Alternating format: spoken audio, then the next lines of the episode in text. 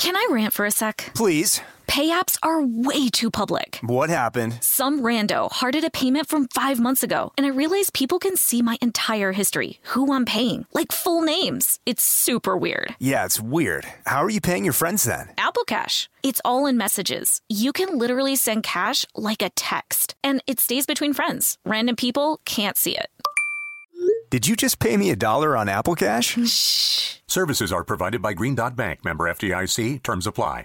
Happy Pride from Tomboy X. We just dropped our Pride 24 collection. Queer founded, queer run, and creating size and gender inclusive underwear, swimwear, and loungewear for all bodies so you feel comfortable in your own skin. Visit tomboyx.com to shop. When you think about the future, what kind of technology do you envision? Whatever the future holds, artificial intelligence will undoubtedly be at the heart of it all. Join Graham Class as he hosts season two of Technically Speaking, an Intel podcast, and hear from the minds transforming healthcare, retail, entertainment, personal computing, and more with the help of AI. Tune in every other Tuesday and explore the latest technology that's changing our world today and creating a more accessible tomorrow. Listen to Technically Speaking, an Intel podcast on the iHeartRadio app, Apple Podcast, or wherever you get your podcasts.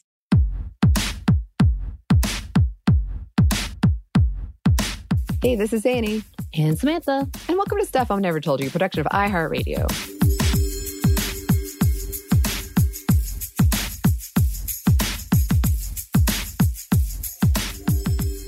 Samantha, do you remember?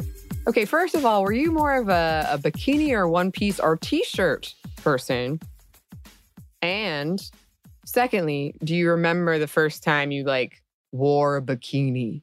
So, of course, as a child, I would wear the two piece because Mhm. my mom bought those for me. They were really cute. I really liked them.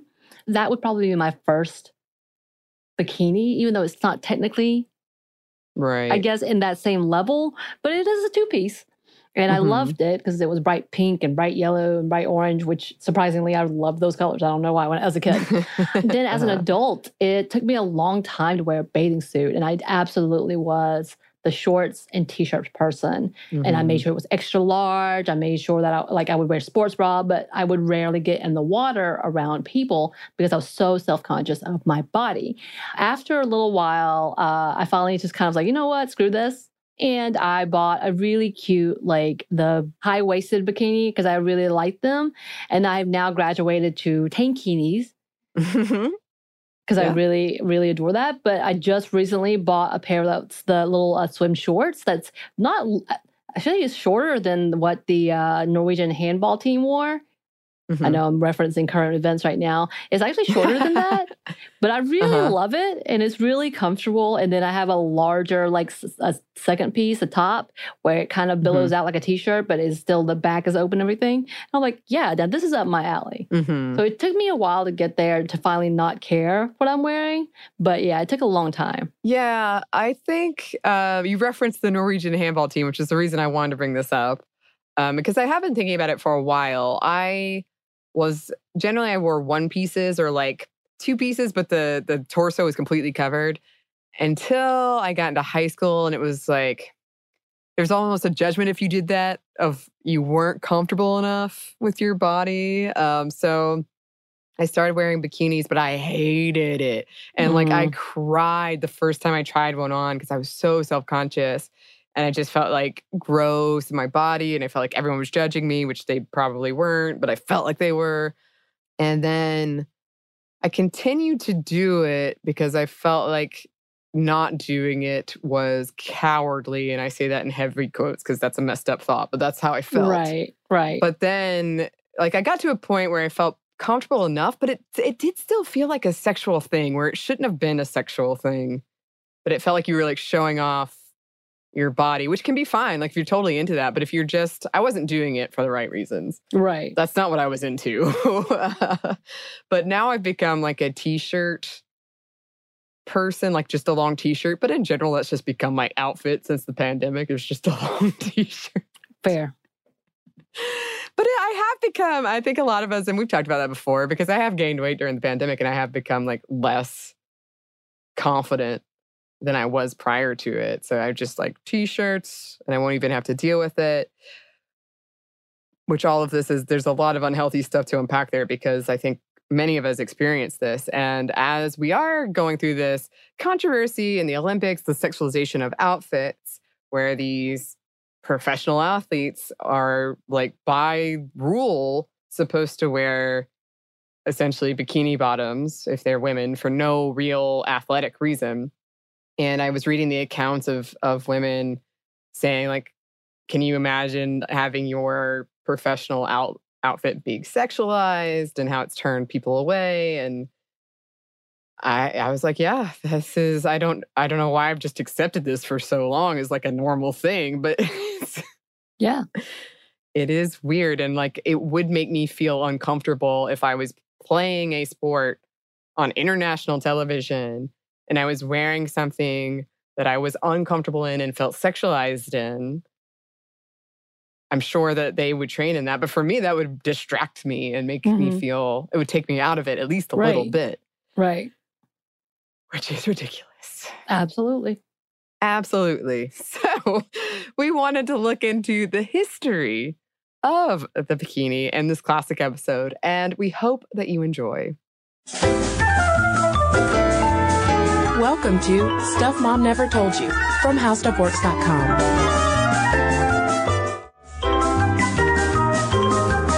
Hello and welcome to the podcast. This is Kristen. This is Molly. Molly, this is something that I don't really like to say, even though it's fact, but it just sounds so cheesy when you say it out loud. I can't wait to hear what you're going to say.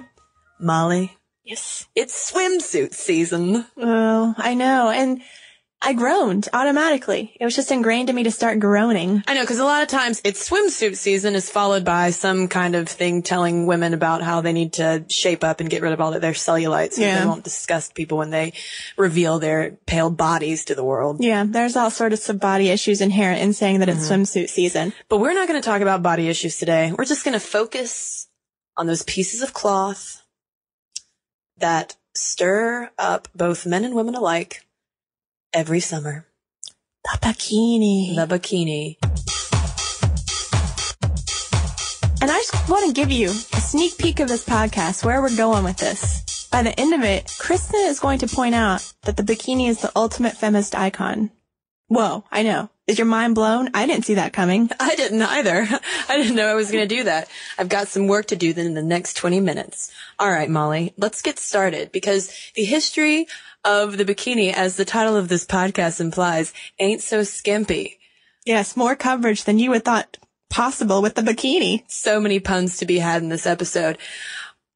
We need to go back in time, Molly. We need to go back BC. Did not realize this, Molly, but the first recorded use of a form of bathing costume was in Greece in 350 BC. And there's actually a fourth century mosaic wall in the Piazza Armerina, probably saying that, wish I could do an Italian accent, uh, in Sicily, depicting women wearing bikinis. Mm-hmm. It's amazing. Yeah.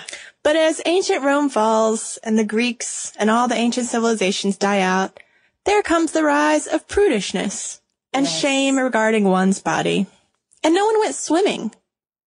Yeah, they would go bathing, you know, but not recreationally swimming like we think of swimming today. During the 18th century, they'd have spas where men and women would go, you know, to, to the public bathhouses, maybe go take a steam. It was very therapeutic. It was medicinal. It mm-hmm. was not like, let's go splash around in the water. So it may seem like we made a huge jump from like BC to the 18th century, but I mean, for a long time, swimming was, was frowned upon. Yeah. It just wasn't something, it, it was not the quintessential summer activity as it is today. But by the mid 1800s, we have the rise of bathing as a recreational activity. And then in the early 1800s, with the rise of bathing or swimming, we can now call it, I guess, uh, we have the emergence of swimwear. Cause you need, you can't just walk into the water with a full suit on and and expect to have a good swim, can you, Molly? Well, that's what they expected the ladies to do.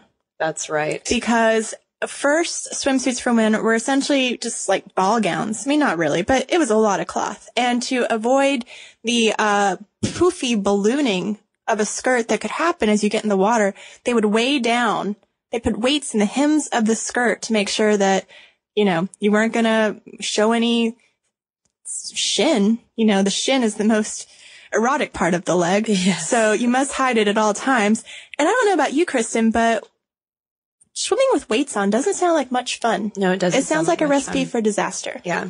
And uh, fun side side note to all of this, we actually have the railroad to thank for all the swimwear being invented because it was with the railroad that people could actually flock to the seasides to go to the beach, thus popularizing the beach activities, thus necessitating uh, the bathing suit. Now, in addition to weighting down the, the, the swimming dress, uh, they just went to all sorts of lengths to make sure that women never had to be seen in a bathing costume. There was this one cool thing that Slate pointed out where it was like a, a dressing room on wheels. Mm-hmm. And you'd put the woman in the dressing room on wheels. She'd put on her bathing dress and they would wheel her in the little room, like down to the ocean so she could get in the ocean without anyone seeing her and she could have a dip. And when she was ready to get out, they'd wheel the thing up and pick her up and take her back so she could put her clothes on. And this was actually called a bathing machine. Yeah. And it's, you know, women just could not be seen on a beach. Yeah, it was a very, it was a very private thing, which makes sense. This was the Victorian era, the height of prudishness. Uh, but then we have some, some women who are really tired of being weighted down in the water. Cause first of all, it was probably dangerous and probably really hard to tread water. Well, as they pointed out, some women died. Mm-hmm. Um, but then in 1907, we have Australian swimmer and silent film star Annette Kellerman, who has had enough. Well, she needed to swim for, for therapeutic reasons because she had had polio and rickets. And so she started swimming to make her legs strong. And she was like, Hey, by the way, it's really hard to make my legs strong when I can't move them with all these like pantaloons and weighted down skirts and the like that you're making me wear. So she shows up in America on a Boston beach and wears, uh, what we would think of today as a pretty modest swimsuit. It was like a tank top that, you know, had no cutouts. So she's not showing any chest. She's showing bare arms, but, you know, she's pretty much covered from neck to thigh, essentially. Yeah, and this is in 1907, and she is arrested for her swimsuit at a public beach beach in Boston for indecent exposure. Can you imagine? No, I mean, if that's indecent exposure, just imagine if those 1907 policemen could b- travel through time to a 2010 beach. Yowza. If only they had our time traveling capabilities that we have on this podcast. Yeah. Technology these days. Now, Molly, we would be remiss in this discussion if we didn't mention Agnes Beckwith and Annette Kellerman because they were two other women who really helped pave the way for allowing women to go swimming in public without having to worry about revealing their bodies, you know, and being arrested for indecent exposure and all this stuff. Um, and Beckwith, for instance, uh, raced in the water. She swam against other guys. She uh, raced four miles from London Bridge to Greenwich, and she did that while wearing the full-skirted dress, petticoats, pantaloons, and stockings, kind of demonstrating that even with all of that swimming costume on, she could still keep up with the guys. She was just as strong as one of the guys. And then we also have American Amelia Bloomer, who instituted uh, the bloomers. We are aware of the the clothing bloomers named after her that she started wearing to replace having to wear the full skirt Mhm. when she swam. So now we're in the early 1900s, Kristen, and I think that, you know, the contribution of someone like Beckwith is she shows that swimming is a sport. It needs a sports-like costume. And so, yes, those full bathing dresses gradually faded away. Eventually, those huge bloomer pants eventually faded away, and you could wear respectably a one-piece thing that covered, you know, fr- you from your your neck basically to your mid thigh. Yeah, and, and a lot of that had to do with uh, Annette Kellerman's arrest because that set off kind of a whole controversy of, well, should she have been arrested for that? Is Yeah. that really indecent exposure? And so that opened the door for, you know, saying, no, that's ridiculous. women are drowning in weighted down dresses. So that brings the rise of what is known as the maillot. Yeah, and by 1915, this was what American women were commonly wearing. Now, let me just spell maillot for you in case you want to like Google images of them because there are so many types of them. It's M-A-I L-L-O-T. It's the French word for swaddling clothes because when I think of bathing suits, I think of swaddling clothes. um, but you know, they were, they kind of varied in size and style. So you could wear one that really covered you up. You could wear one that was a little bit more risque and one pieces, the, the term one piece has pretty much replaced maillot, but essentially if you're wearing a one piece, it's a maillot. Yes.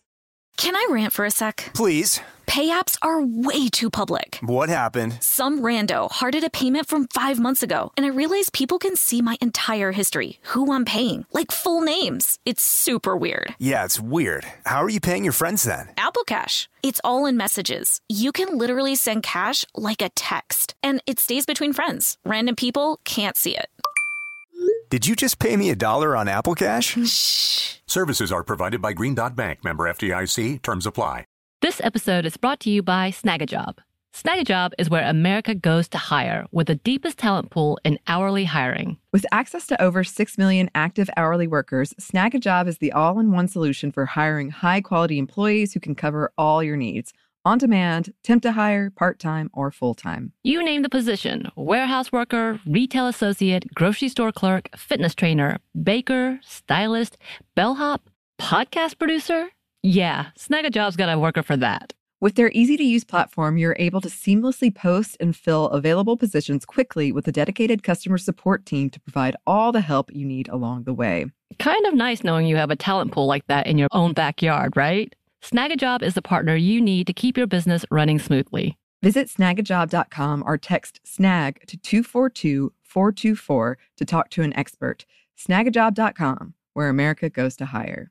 This episode is brought to you by PNC Bank, who believes some things in life should be boring, like banking. Because boring is safe and responsible, level headed and wise. All things you want your bank to be. You don't want your bank to be cool or sexy. Sexy is for 80s hair bands not banks. That's why PNC Bank strives to be boring with your money so you can be happily fulfilled with your life. PNC Bank, brilliantly boring since 1865. Brilliantly Boring Since 1865 is a service mark of the PNC Financial Services Group, Incorporated. PNC Bank, a National Association member FDIC. Now, into the 20s and 30s, we do have the emergence of the two piece. Not the bikini though, people. Two piece is a separate thing from the bikini because these two pieces covered up the navel. They would, they would come up and sit pretty high up on, on your natural waist. And, uh, then you would have a, a, a pretty, pretty cover, pretty solid covering for the top to, uh, to make this, this two piece. And, uh, and I love this. By the end of the 1920s, we had a lot of different novelty suits that were associated with two pieces. So you'd have like a sailor themed suit or maybe a, a leopard printed suit. Like they really went wild with this, with, with these new, this new swimwear. Provided you didn't see the navel. And that's what I think is so funny. I mean, everyone has a belly button. Mm-hmm. You know, but largely Hollywood influenced this because the Hollywood Hays Code prohibited actresses from showing their navel. Yeah. And so, I mean, you think about all those starlets who were wearing those two pieces, they, you know, were, they, they seem so sexy, but they're not showing their belly button of all things. Mm-hmm. Now, I sh- should mention that, uh, in the 30s, we do have the, arrival of the Bauhaus, but the Bauhaus is probably not something that you have ever really seen on many beaches because the Bauhaus style was basically a pair of swim trunks with suspenders for the top. Very naughty. it's Kristen's favorite bathing suit style. The Bauhaus style. Shall you be sporting it this summer? I shall not. All right. You know what? It's the history of the bikini. We need to jump ahead to 1946. We yes. just need to do it, Kristen. Smelly, in order to make the leap to bikini, we've got to leap across the Atlantic Ocean and go to France.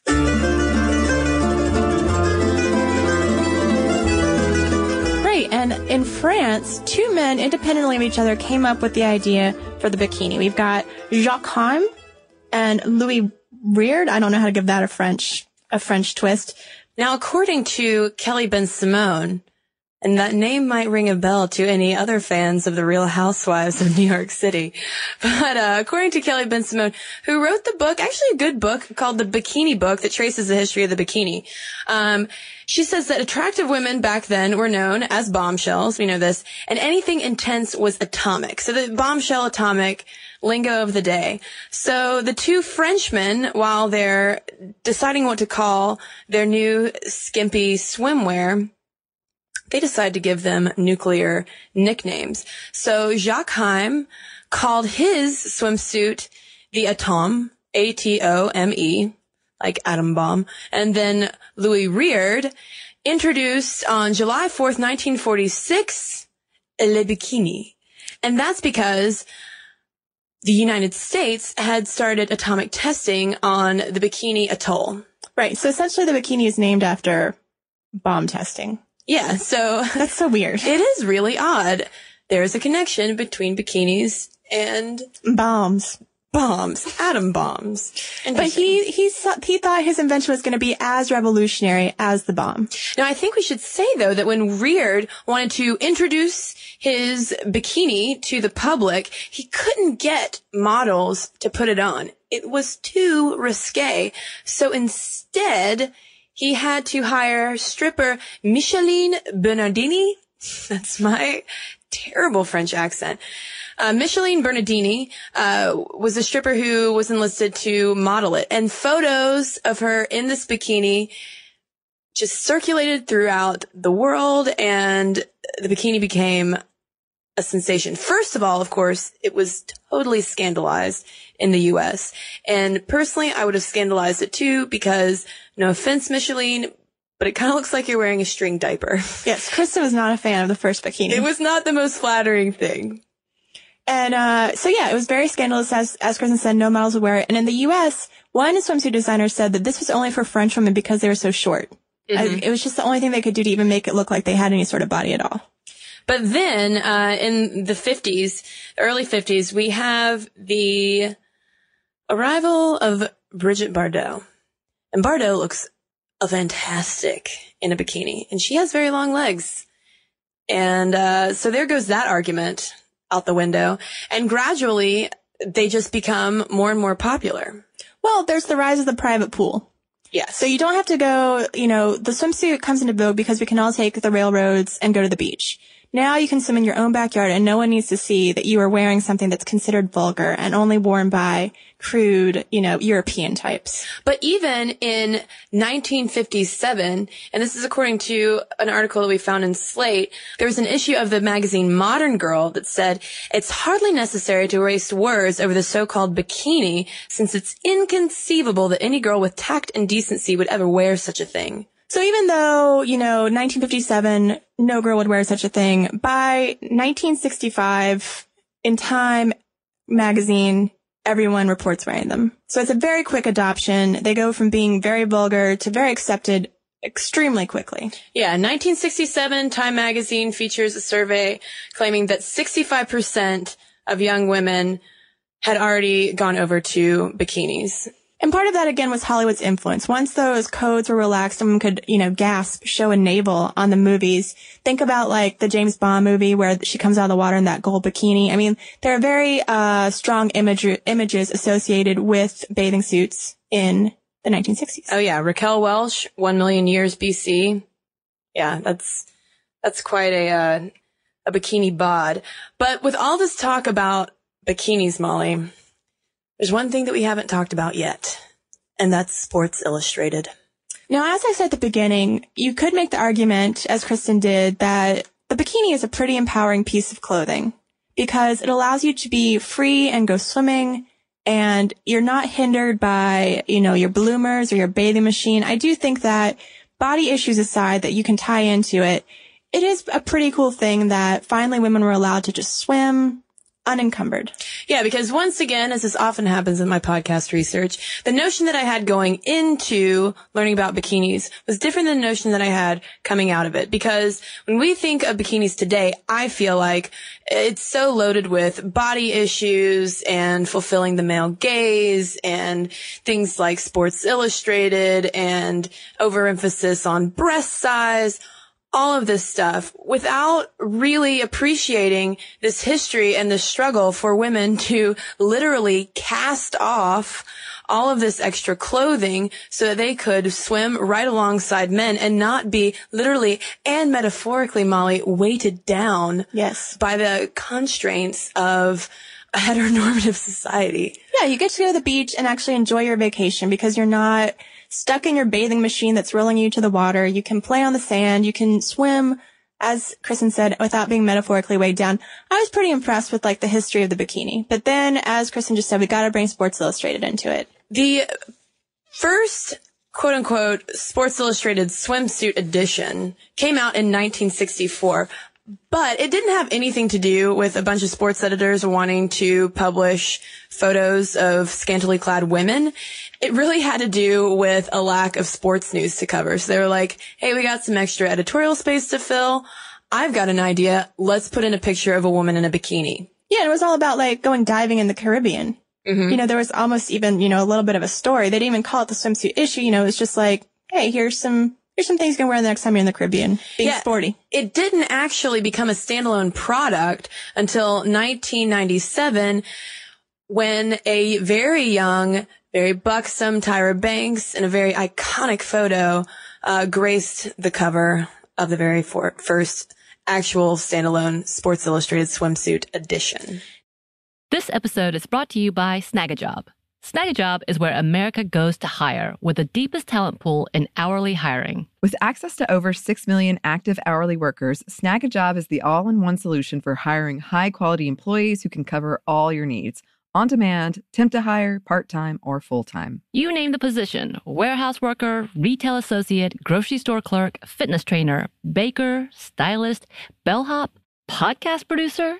Yeah, Snagajob's got a worker for that. With their easy to use platform, you're able to seamlessly post and fill available positions quickly with a dedicated customer support team to provide all the help you need along the way. Kind of nice knowing you have a talent pool like that in your own backyard, right? Snagajob is the partner you need to keep your business running smoothly. Visit snagajob.com or text snag to 242 424 to talk to an expert. Snagajob.com, where America goes to hire. This episode is brought to you by PNC Bank, who believes some things in life should be boring, like banking. Because boring is safe and responsible, level headed and wise. All things you want your bank to be. You don't want your bank to be cool or sexy. Sexy is for 80s hair bands, not banks. That's why PNC Bank strives to be boring with your money so you can be happily fulfilled with your life. PNC Bank, brilliantly boring since 1865. Brilliantly Boring Since 1865 is a service mark of the PNC Financial Services Group, Incorporated. PNC Bank, a National Association member FDIC. Happy Pride from Tomboy X. We just dropped our Pride 24 collection. Queer founded, queer run, and creating size and gender inclusive underwear, swimwear, and loungewear for all bodies so you feel comfortable in your own skin. Visit tomboyx.com to shop. No, I think the reason that people get so worked up about the swimsuit issue is that very quickly they abandon traditional ideas of what a swimsuit is. Like 1978, Cheryl Tiegs wears a see-through fishnet one piece. So at that point, you're like, this is not really illustrating something I can wear while I'm being sporty on the beach. This is just you're trying to see through. And then in 1999, we have Heidi Klum standing there in a quote unquote painted swimsuit, which is actually Klum just standing naked with some tie-dye paint all over her torso. So I think that that's part of why it's so controversial is like, you know, if you can separate all the body issues from the bikini and then just think, oh, this is something I wear while I'm on the beach. Like Gabrielle Reece, the volleyball player, competes in a bikini. Mm-hmm. And so if you can take this thing that was like, hey, here's some, here's a healthy woman perfectly happy in the surf. Let's have her hold her boobs and paint a bikini on her. Then yeah, the bikini becomes like this objectification of women. Yeah, I was really surprised also when I was researching this subject because I, and maybe it was just because I wasn't looking hard enough, but I did not come across any academic papers as I was ex- expecting to really dissecting, you know, the feminism and the bikini and kind of this idea of, you know, women being objectified as sex objects when they put on this bikini? Like what kind of messages are we sending out to people? Is it healthy for us to wear these things? All of, all of this stuff, you know, but then I came to the conclusion that maybe that's because it should be an empowering thing. And it's actually, I, largely blame uh, Sports Illustrated swimsuit edition for attaching all of these body issues uh, to bikinis because I feel like it wasn't until Sports Illustrated that you have this cultural idea of what a woman should look like in a bikini. Not to say that, you know, Sports Illustrated is responsible for body issues that women have probably had throughout time. Um, but I do think that it probably had a lot to do with, um, feeling inadequate when you put one on, even if you're perfectly healthy and fit. Right. And I liked this quote, um, from Slate by Bryan Curtis. Uh, he wrote, Sports Illustrated editors have always felt obliged to pretend that the swimsuit issue is a source of massive national controversy. This is best observed in their insistence two weeks after the annual issue on printing correspondence from outraged parents and besmirched librarians. So here you have this magazine that, you know, 51 weeks out of the year is just football, basketball, baseball, etc. And then one week out of the year, they're like, half naked women. This is so crazy. We're getting banned in the supermarkets because people aren't, don't know what to do. And I think that they, you know, themselves fed that sort of spectacle of, Hey, this is, this is crazy that we do this. Well, look, look how radical we are. And it also overly sexualizes the bikini. What started out as basically a uniform for a recreational activity, just like you put on jogging shorts when you're going to go for a run, it turns it into um, something totally eroticized. I mean, when Molly and I were talking about this earlier, kind of um, coming to terms with, I guess, the message that it sends when you are walking down the beach in a bikini, kind of bearing all. Um, it's kind of hard because I don't think that you can ever remove the erotic from a naked woman's body. And I don't think that that's necessarily a bad thing. I think that that's part of it. But I, I think it is unfortunate that the bikini has become such a source of angst for women. Um, whereas it should be, I think, a source of empowerment. Yeah. Well, on that note, I mean, I can't say it any better myself. We want your thoughts on the bikini. Our email address is momstuff at howstuffworks.com. Is the bikini empowering? Is it the worst thing that ever happened? Are you excited about summer? Are you excited that vintage one piece maillots are coming back into style? I know they are. You can find some really cute maillots this season. Very flattering. Well, send us your thoughts. Our email is momstuff at howstuffworks.com. Or if you would like to share your thoughts with other listeners, you should head over to our Facebook page. It is facebook.com backslash stuff mom never told you, or you can just search stuff mom never told you in your handy Facebook search bar, as you probably know. And now we'll do a little bit of listener mail. We're going to summarize a little bit today and not read line by line just because we got a lot of email on our Japanese condom sales podcast. Very mixed reactions. Um, so let's get into some of them. So first, let's start with a pretty, uh, pretty good correction. I think we got that we may not have defined all the terms related to manga and otaku culture as narrowly as we might have. And so we might have uh, painted all people who read manga as people who slept with body pillows. Right. And that is definitely not true. You can, you can obviously make, there are tons of genres and we might have just sort of grouped them all together for ease of our own podcast, which is never the way we should do things here. Yeah. And, uh, speaking of the otaku moe and sleeping with body pillows, we were called out for jumping on a media trend that uh, paints an unfair portrait of a very small group of men in Japan and extrapolates that to the entire population. And that wasn't what Molly and I were trying to do. Admittedly, there were not that many articles that we found specifically about the moe associated with the the pillow thing, okay? Um, but there were a lot of articles going back to the mid 90s about this idea of Japanese men, um, some Japanese men as herbivores versus carnivores, which we talked about. And if you want more info on that, of course, you can go back and listen to the podcast. But I would like to clarify that our research did go back more than uh, the episode of 30 Rock with James Franco in an article in the New York Times Magazine. Right. You know, people thought it was just one, one weird story we had gotten out of Japan and we weren't taking Japan culture as a whole. But as you said, they go back many years. Now, let's also point out that the title was a little bit tongue in cheek. Yes. Because we got many emails that tried to explain to us all the reasons why Japanese condom sales might be dropping. And these included things like the aging of the Japanese population, the Japanese attitude towards work. One woman wrote in and she had a Japanese boyfriend and he has to work, you know, 60 hours a week. And so she's like, of course, you know, you, you sleep when you get home after that kind of work week. You may not be having as much sex. Um, one person pointed out that the age at which Japanese youth lose their virginity is actually not that different than in the U.S. So obviously, you know, it's it's a complex issue, and the and the point we were trying to make with the title was admittedly to get your attention, which it did, but it wasn't to try to. The answer to that question in the podcast was not uh, Japanese condom sales have dropped because people read manga. That wasn't the point at all. Yeah. So thanks to all of you though who wrote in, re- in response to it, whether you had criticisms or praise, Molly and I need to hear it all. Um, so again, our email is momstuff at howstuffworks.com. You can also follow us during the week on our Twitter. It is Mom Stuff Podcast. Join us on there. And then you can finally head over to our brand new blog. Called Stuff Mom Never Told You. Huh, surprise. And you can find that blog at howstuffworks.com. For more on this and thousands of other topics, visit howstuffworks.com. Want more How Stuff Works?